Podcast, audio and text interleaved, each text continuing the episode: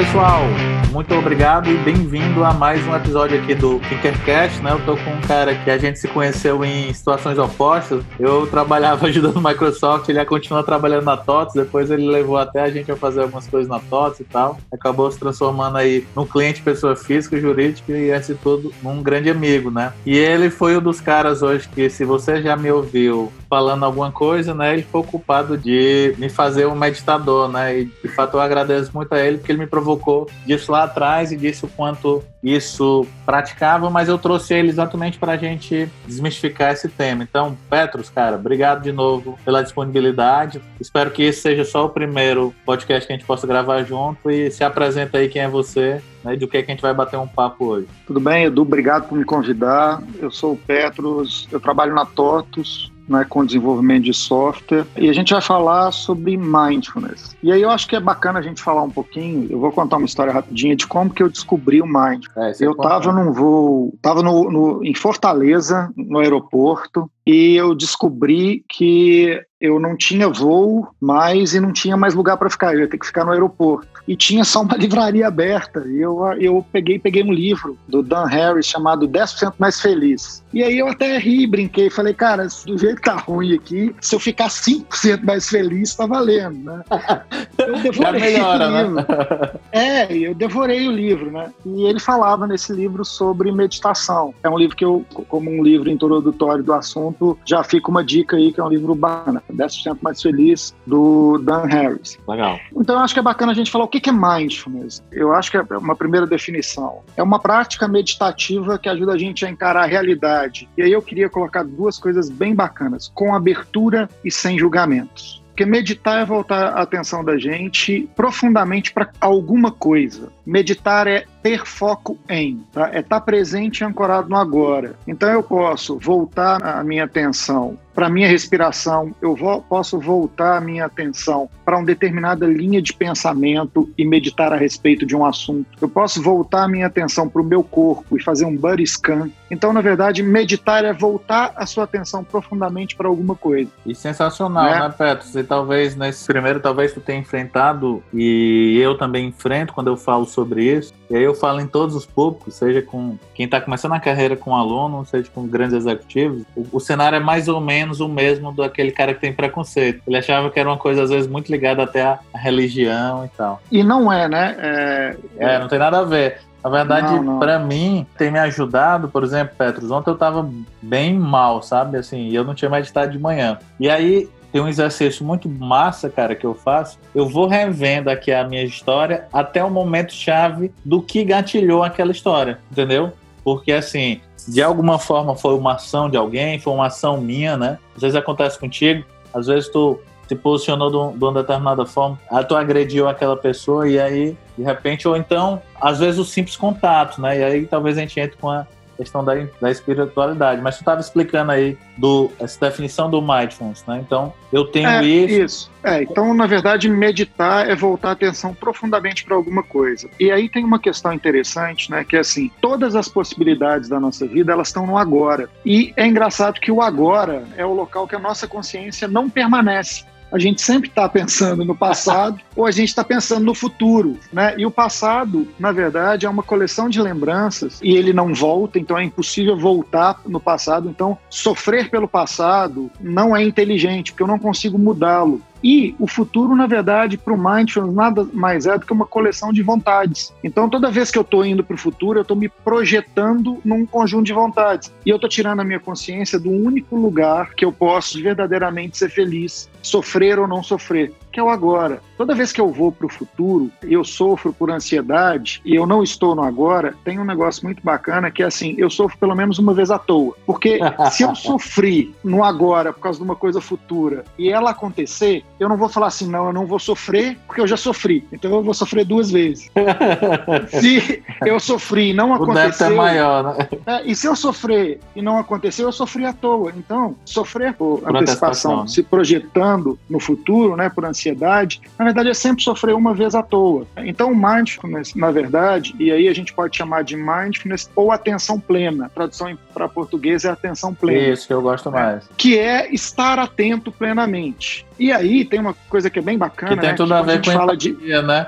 Exatamente. É estar atento, quando a gente fala é, estar presente de verdade, talvez a parte mais difícil seja essa parte do sem julgamento. Mais para frente eu vou trabalhar mais essa, essa questão de sem julgamento. Mas primeiro é permanecer no agora. A meditação da atenção plena ela foi baseada em práticas budistas. Uhum. Mas hoje ela já é uma prática que enfatiza a redução do estresse, cultivo do foco e desenvolvimento da tranquilidade, sem estar atrelada a nenhum tipo de religião. Eu acho que é bacana falar isso. Isso, né? isso. É... Talvez o seu nascedor, ou de fato, de alguma forma, né, eles se beneficiaram daquilo, né? Mas no final do dia era um benefício é, além do espiritual, né? Tinha a questão biológica e tal e mental. E a primeira coisa que eu acho que vale a pena a gente falar, que é para desmistificar mesmo, é que o objetivo da atenção plena não é parar de pensar ou esvaziar a mente. Todo mundo que começa a meditar acha que eu vou ter que parar de pensar ou que eu vou ter que esvaziar minha mente. O objetivo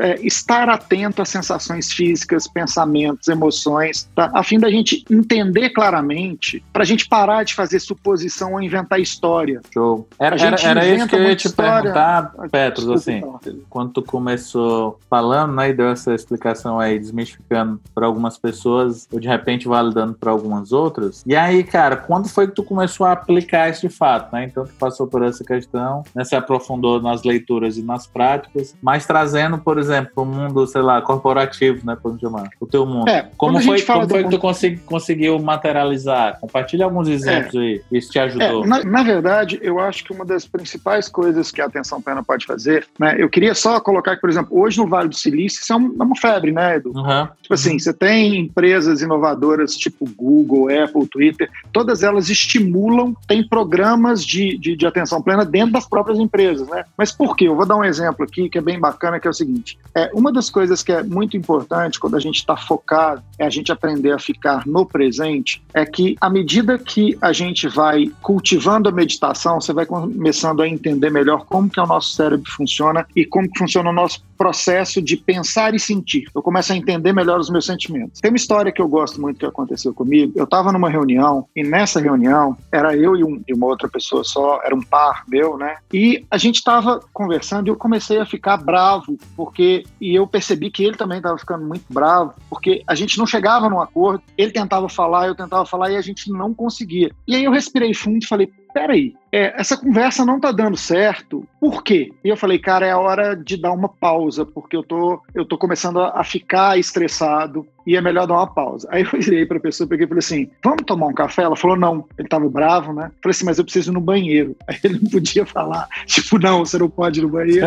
e aí eu tive aquele momento de pausa e eu respirei fundo. E aí a primeira dica é, sempre respirem, se concentrem na respiração. Ela sempre vai estar tá lá. Então, se você precisar de uma âncora, se concentre pra saber se tá vivo ou não, né? E agradecer. É, ela tá lá. Você vai, enquanto você estiver vivo, ela tá lá. É a única certeza, além da morte, é que enquanto eu tô vivo, eu tô respirando. Então eu comecei a respirar e eu comecei a falar o seguinte: o que que eu tô sentindo? E aí eu falei, cara, é raiva. Não, não é raiva. Eu quero saber qual é o meu sentimento. Eu me concentrei nas sensações e no que, que tinha acontecido. E eu descobri que eu estava frustrado. E eu falei, mas por que, que eu estou frustrado? Eu estou frustrado porque eu chamei essa reunião, né? E esse cara não está me deixando falar sobre o assunto que eu chamei para falar. Aí eu parei um pouco e falei assim, cara, mas deve ser porque ele deve estar tá com, também com um assunto e com uma necessidade muito grande. Eu vou voltar para lá e eu vou falar para ele que eu estou frustrado. Eu vou esperar, falar assim, eu espero você falar, você fala, mas você vai me ouvir também. Porque isso vai diminuir a minha frustração. E aí eu escutei o que ele tinha para falar, eu falei, escutei o que ele tinha para falar, entendi porque que ele estava frustrado, acatei, porque tinha todo sentido, e depois disso,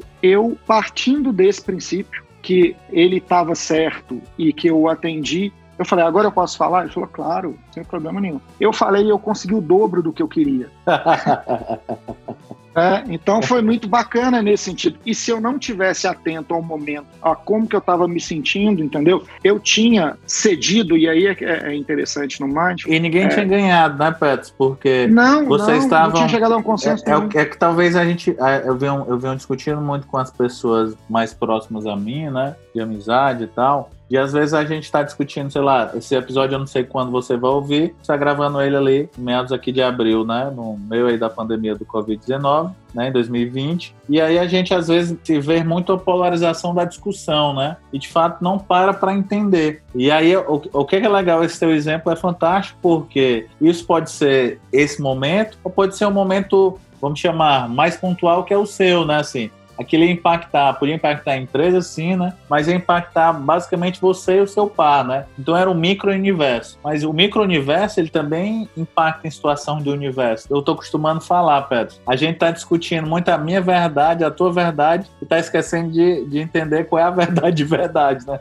É, é, tem uma coisa muito bacana, né? Que é o seguinte: o mindfulness começa a, a trazer para a gente um outro conceito do que é o seguinte: a maior parte das nossas reações são hábitos. 90% tá, das nossas reações são hábitos. E quando eu estou falando de hábito, quando a gente olha agora é, inteligência artificial e essa questão toda, é identificação de padrão e um negócio mais engraçado que fala assim, extrato estatístico. Olha só, nossa mente trabalha por extrato estatístico. Então, toda vez que eu discuto com alguém, a minha mente tenta identificar situações parecidas de discussão e ela vai pegar as que eu me dei melhor e ela vai decidir, se eu não parar para usar a minha consciência ali, tá? ela vai decidir automaticamente para economizar energia qual é a melhor forma de agir e vai disparar o script. Tá? É os isso não é mentais falando mais alto que a gente. Exatamente. e aí, isso não é inteligente. Por quê? Quando a gente pega o Kinefin, por exemplo, pegar um exemplo aí, né? Sistemas complexos usam práticas emergentes. Eu tenho que testar, na é verdade. Se o tema sendo discutido for complexo,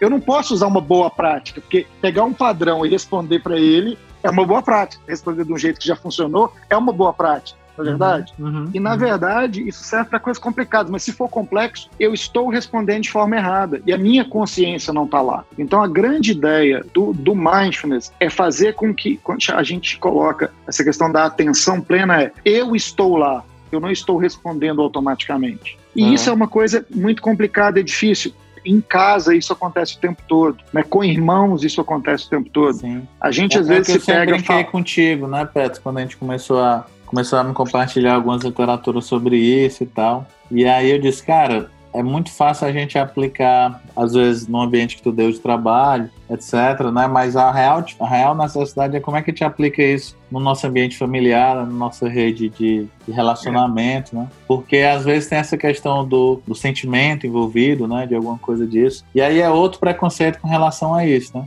É, tem uma coisa que eu acho fantástica do que é o seguinte: a gente não escuta. E um, um dos exercícios mais difíceis e mais bacanas é, do mindfulness, né, é quando a gente começa a trabalhar a escutativa, partindo do princípio que aquilo que a gente falou não foi entendido e partindo do princípio que aquilo que a gente ouviu não foi compreendido. Eu tenho que estar lá e eu tenho que perguntar para o outro para poder entender de verdade. Isso parece complexo, mas tem, tem um. Eu, vou dar, deixar um exercício aqui. Escolha um par, tá certo? Pode ser marido, esposa, pode ser é, qualquer pessoa. Converse e essa conversa vai ser um monólogo, tá? Então a pessoa vai chegar e vai te contar. Você não vai poder interromper ela por cinco minutos. Ela te conta. Você tá. vai falar para ela o que você entendeu sem ela te interromper durante cinco minutos. Depois disso, ela vai te falar durante cinco minutos se você estava certo ou errado. Você não pode interromper ela. E você vai trocar isso até ela virar e falar assim: você me entendeu. E aí você inverte entendeu? E é muito engraçado, porque quando você começa a fazer essas interações, você começa a ver, entendeu? Que grande parte do que a gente acha que a gente entendeu quando a pessoa está falando, não é verdade. Não é verdade, não é verdade. É, e eu estou me ouvindo,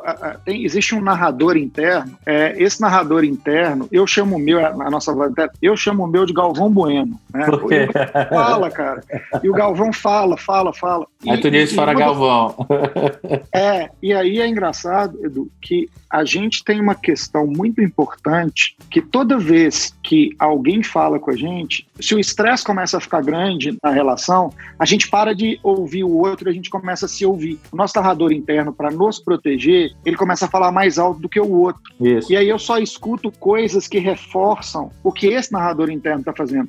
Isso em casa, no trabalho, isso faz uma diferença muito grande. E a gente passa a achar que essa impressão que a gente tem é a verdade. E o mindfulness, a meditação, faz o trabalho de tentar calar um pouco essa voz. Tem uma imagem que eu gosto muito, que é a seguinte: quando você começa, eu gosto do, do nome Galvão por causa disso. Quando eu estou conversando com alguém, eu começo a ter as minhas impressões a respeito daquela situação. É como se eu estivesse assistindo um jogo de futebol e eu tivesse ouvindo o Galvão Bueno narrar aquele jogo. Eu não posso achar que aquela narração do, do, Galvão é o jogo de futebol. Ela é só uma visão de um cara perseguindo a bola, inclusive, né? Isso. Ele não vai me falar de outras coisas que estão acontecendo naquele jogo. O jogo é muito maior do que só a bola e as pessoas estão correndo atrás da bola. Só que a gente tende a escutar essa narração, essa interpretação nossa a respeito daquilo que a outra pessoa está falando e tomar isso como verdade. Nossa, ele está querendo me prejudicar, ele está querendo isso, ele está querendo. Cara, eu não sei o que o outro quer. E na hora que eu começo a tentar calar um pouco isso e trabalhar, aí tem uma coisa que é muito bacana que é a seguinte: quando as pessoas começam a meditar, a primeira coisa que elas tentam fazer é tentar calar essa voz. Tá? E a chance que eu tenho de calar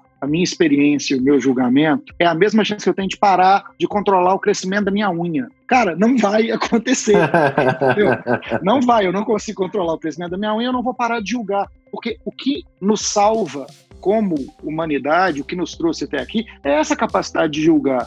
Mas, em compensação, o que eu tenho que fazer é só uma narração, é só uma interpretação e o jogo de verdade é jogado quando eu converso com o outro. E é aí que vem essa história de estar no agora eu tenho que estar aqui, eu tenho que conversar, não com essa voz na minha cabeça. Parece coisa de doido, mas todo mundo tem. Eu tenho que conversar com essa pessoa que está na minha frente. Isso aqui é atenção plena. Estar eu, aqui. eu costumo falar, Petros, né? Um dia a gente estava numa multinacional e terminando uma jornada aí de oito meses lá para trabalhar agilidade lá com ele, né? Pelo menos inicialmente. E um dos analistas que no começo da nossa consultoria era o que menos acreditava, né?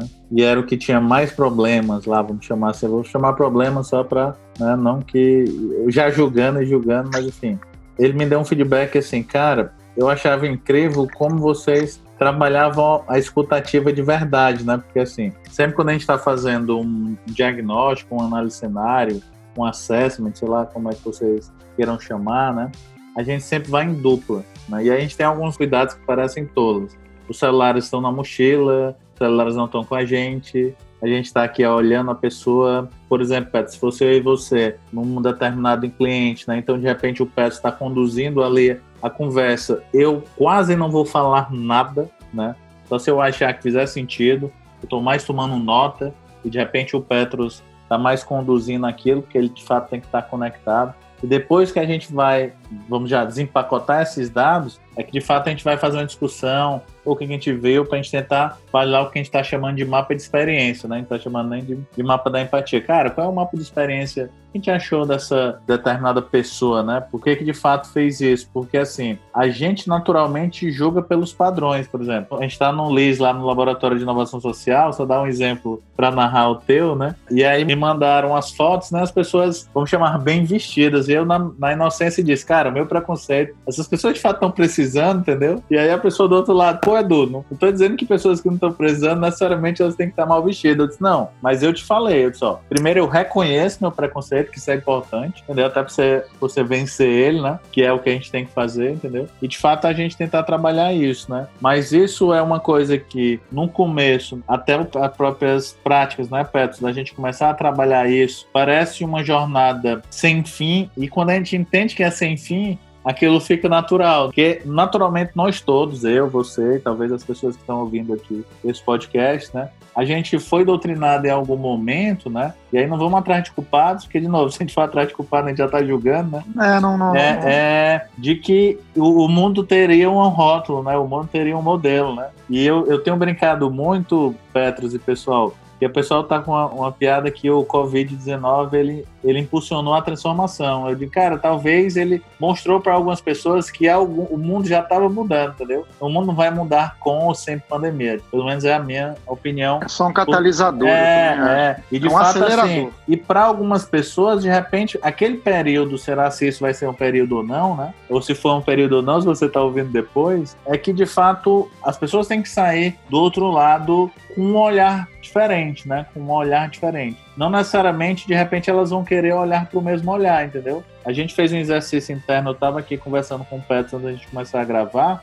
na framework, de tentar entender quem era o cliente, não da gente. Isso a gente está levando muito a sério, porque o mesmo no modelo agora, né, de, de pandemia, que está todo mundo. É, e a gente também está se adaptando, mas a gente, para a gente, vamos chamar, é menos difícil, né? Porque a gente pratica isso, né? Ou, e trabalha ajudando as empresas a fazer essas adaptabilidades, né? Nesses modelos de gestão. É, mas a gente ter definido, principalmente quem é e não é nosso cliente, né? Tem nos dado um norteador, cara, fenomenal, entendeu? Porque às vezes aquele, aquele que não é cliente, a gente até acolhe e tal, e leva para um concorrente, cara. Ó, cara, eu acho melhor de repente tu procurar a Petros Consultoria, entendeu? Porque faz mais sentido, cara. Porque às vezes a gente. Ele, não, mas eu queria vocês. Eu disse, pô, mas assim, eu não sei o quanto a gente vai conseguir te ajudar, entendeu? E às vezes, se aquela relação de fato for clara e honesta no começo, por exemplo, tem um cliente agora que eu brinquei com ele. A gente no Ceará tinha um ciclo, Petros, de isso eu aprendi muito contigo, essa quantidade de vendas, né? Muito grande de, de fechamento, entendeu? E aí eu fui contar para ela, pô, a gente tá revendo se a gente continuar atuando no Ceará ou não, porque, pô, tá atuando em projetos né, no Brasil, São Paulo, em Brasília, em Santa Catarina.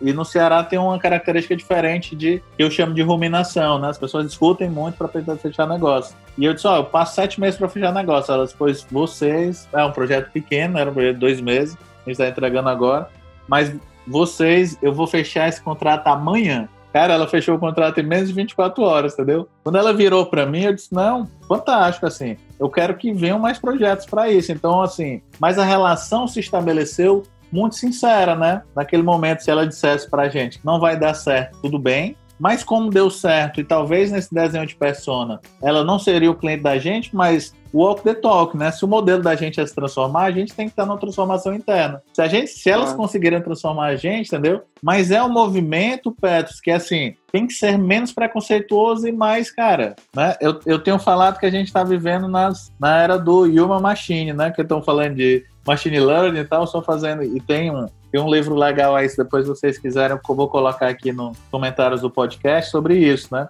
E tem um amigo meu de neurociência que ele fala que Cara, tem o B2C, B2B, mas ninguém muda o H de o H, né? O humano para humano, Sim. né? Porque no final do é. dia é isso, cara. É a relação que de fato vai fazer sentido, né? É, tem uma coisa é, muito bacana também, que é o seguinte, Edu, a gente começa a entender, quando a gente começa a se concentrar na respiração, a gente começa a se concentrar na gente e, e, começa a encarar de verdade né, ao longo do caminho. É, qual, o que, que, é importante, que é a meditação pensando em temas, né? Tem uma coisa que é muito interessante que você começa a entender que o outro é tão parecido quanto você é mais parecido até do que você gostaria, entendeu?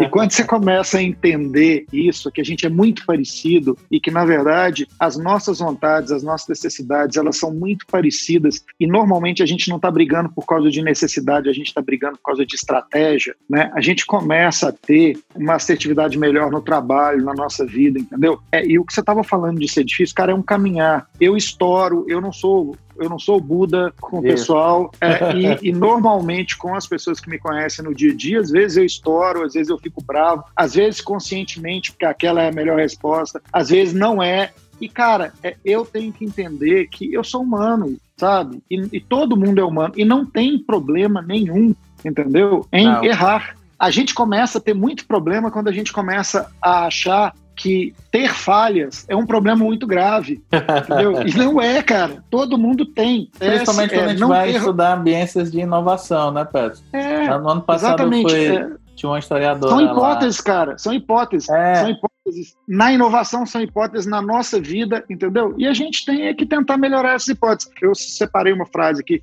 que eu acho muito bacana, que é do livro do, do, do Harris. Ele fala assim, ó, esse é um treinamento de atenção. E a neurociência mostra que esse exercício diário pode aumentar as áreas do cérebro relacionadas à regulação da atenção. Multitarefa é um mito pernicioso que está nos impedindo de concluir o nosso trabalho. Nossa. Então e é muito a gente bacana. se engana, né? Fica um engano que eu gosto. Né? Fica, é. A gente fica querendo trabalhar esse modelo e principalmente no modelo de alta performance e produtividade, a gente pensa que está fazendo, o, estar fazendo algo, de repente é o estar produtivo. Lá no Amazon Prime, Petros, eu não sei se você já assistiu depois, mas eu recomendo para quem está ouvindo para a gente e para você, tem um, um, um, documentário como funciona o corpo humano, e tem um só sobre o cérebro, né? E aí ele fala, eles fazem exercícios lá, quando o cérebro está extremamente produtivo, o desenho é exatamente o mesmo, tanto quando ele está produtivo no momento de descanso, porque a gente está pensando, e quando a gente está numa produção de um hard work, né, de um trabalho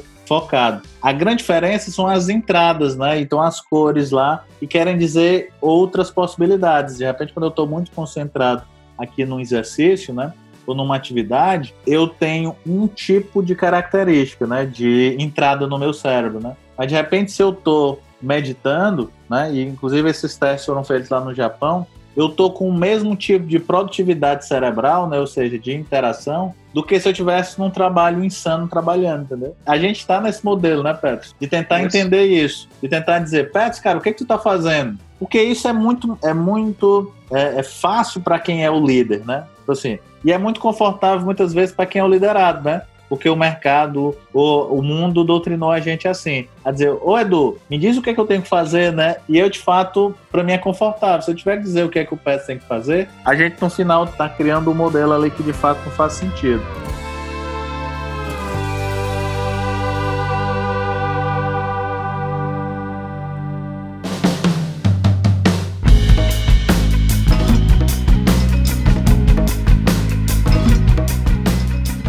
Cara, a gente tá aqui rumando aqui para os nossos finalmente no nosso Thinkercast. Eu acho que você já era previsto para mim que era um papo que ia render mais do que um episódio, né? Mas a gente tem que tentar fechar esse. Se a gente tivesse aqui, né, que dá uma, duas práticas aqui, ou literaturas, enfim, fique à vontade para. Na verdade, tu deu uma prática aí, né? Então já ficou uma prática. Se a gente tivesse, cara, quem quisesse começar a praticar isso, e quem quisesse melhorar mais isso, o que é que tu daria aí de encaminhamento aí para as pessoas para a gente Bom, fazer um é, fechamento? Eu trouxe, eu trouxe aqui um, um textinho bacana que eu vou ler, que é para quando a mente divaga. Talvez esse é o maior desafio de quem começa a meditar, é que você está meditando, você quer se concentrar e a mente vai devagar. Né? Então eu, eu, trouxe aqui porque eu, eu, acho que essa parte é bacana que é assim. Durante uma sessão de meditação, sua mente vai desaparecer, velho. Ela vai fugir. Quando isso acontecer, olha o que está te distraindo, entendeu? Pega, faz uma pausa, deixa de lado qualquer pensamento, tá? E retorna gentilmente a sua consciência para a respiração. Não fica bravo, não fique frustrado. Por quê? Porque esse é um movimento natural, entendeu? O que você tem que fazer fique feliz porque você está percebendo que a sua mente fugiu, entendeu? E você está trazendo ela de volta. Esse é que é o sentimento bacana, entendeu? Volta. E de novo ela vai embora e você vai voltar. O bacana é o seguinte: com o tempo, cada vez mais a sua atenção vai ficar mais fácil se, se focar. E toda vez que isso acontecer, quando você estiver meditando, vai ficar mais fácil de focar. Quando você estiver trabalhando, vai ficar mais fácil de focar. Quando você estiver conversando, vai ficar mais fácil de focar. E assim, mesmo para os meditadores mais experientes, a mente devagar é normal. É como uma criança brincar. Não adianta você ficar bravo que ela está brincando, que ela está correndo. É natural dela, ela vai fazer isso. Tá? Então, assim, eu acho que a maior dica é essa. Show. A sua mente Show, vai se devagar e não se culpe, não brigue, e não vai acontecer nada nem mágico, nem místico quando você estiver meditando. Sabe por quê? Porque o mais importante quando você estiver meditando é que você está lá. E essa coisa especial já está acontecendo. Massa, cara. Muito obrigado aí. Beto, cara, brigadão aí. Brigadão aí pela presença. Nada, né? um prazer. Foi muito bom. Pessoal, a gente está aqui encerrando mais um Fickercast, né? Então, obrigado aí vocês pela audiência, né? Espero que vocês deem algum feedback, alguma coisa. Quem quiser ouvir mais outros episódios, né? A gente está compartilhado aí no, as principais ferramentas, né, mas principalmente o Deezer e o Spotify, né? Então, ou quem quiser saber mais informações sobre isso, vai lá no site da Framework, frameworkgp.com. E aí, até o próximo. Muito obrigado. Valeu, Pedro. Um abração, Pedro. Valeu, obrigado pela oportunidade. Obrigado.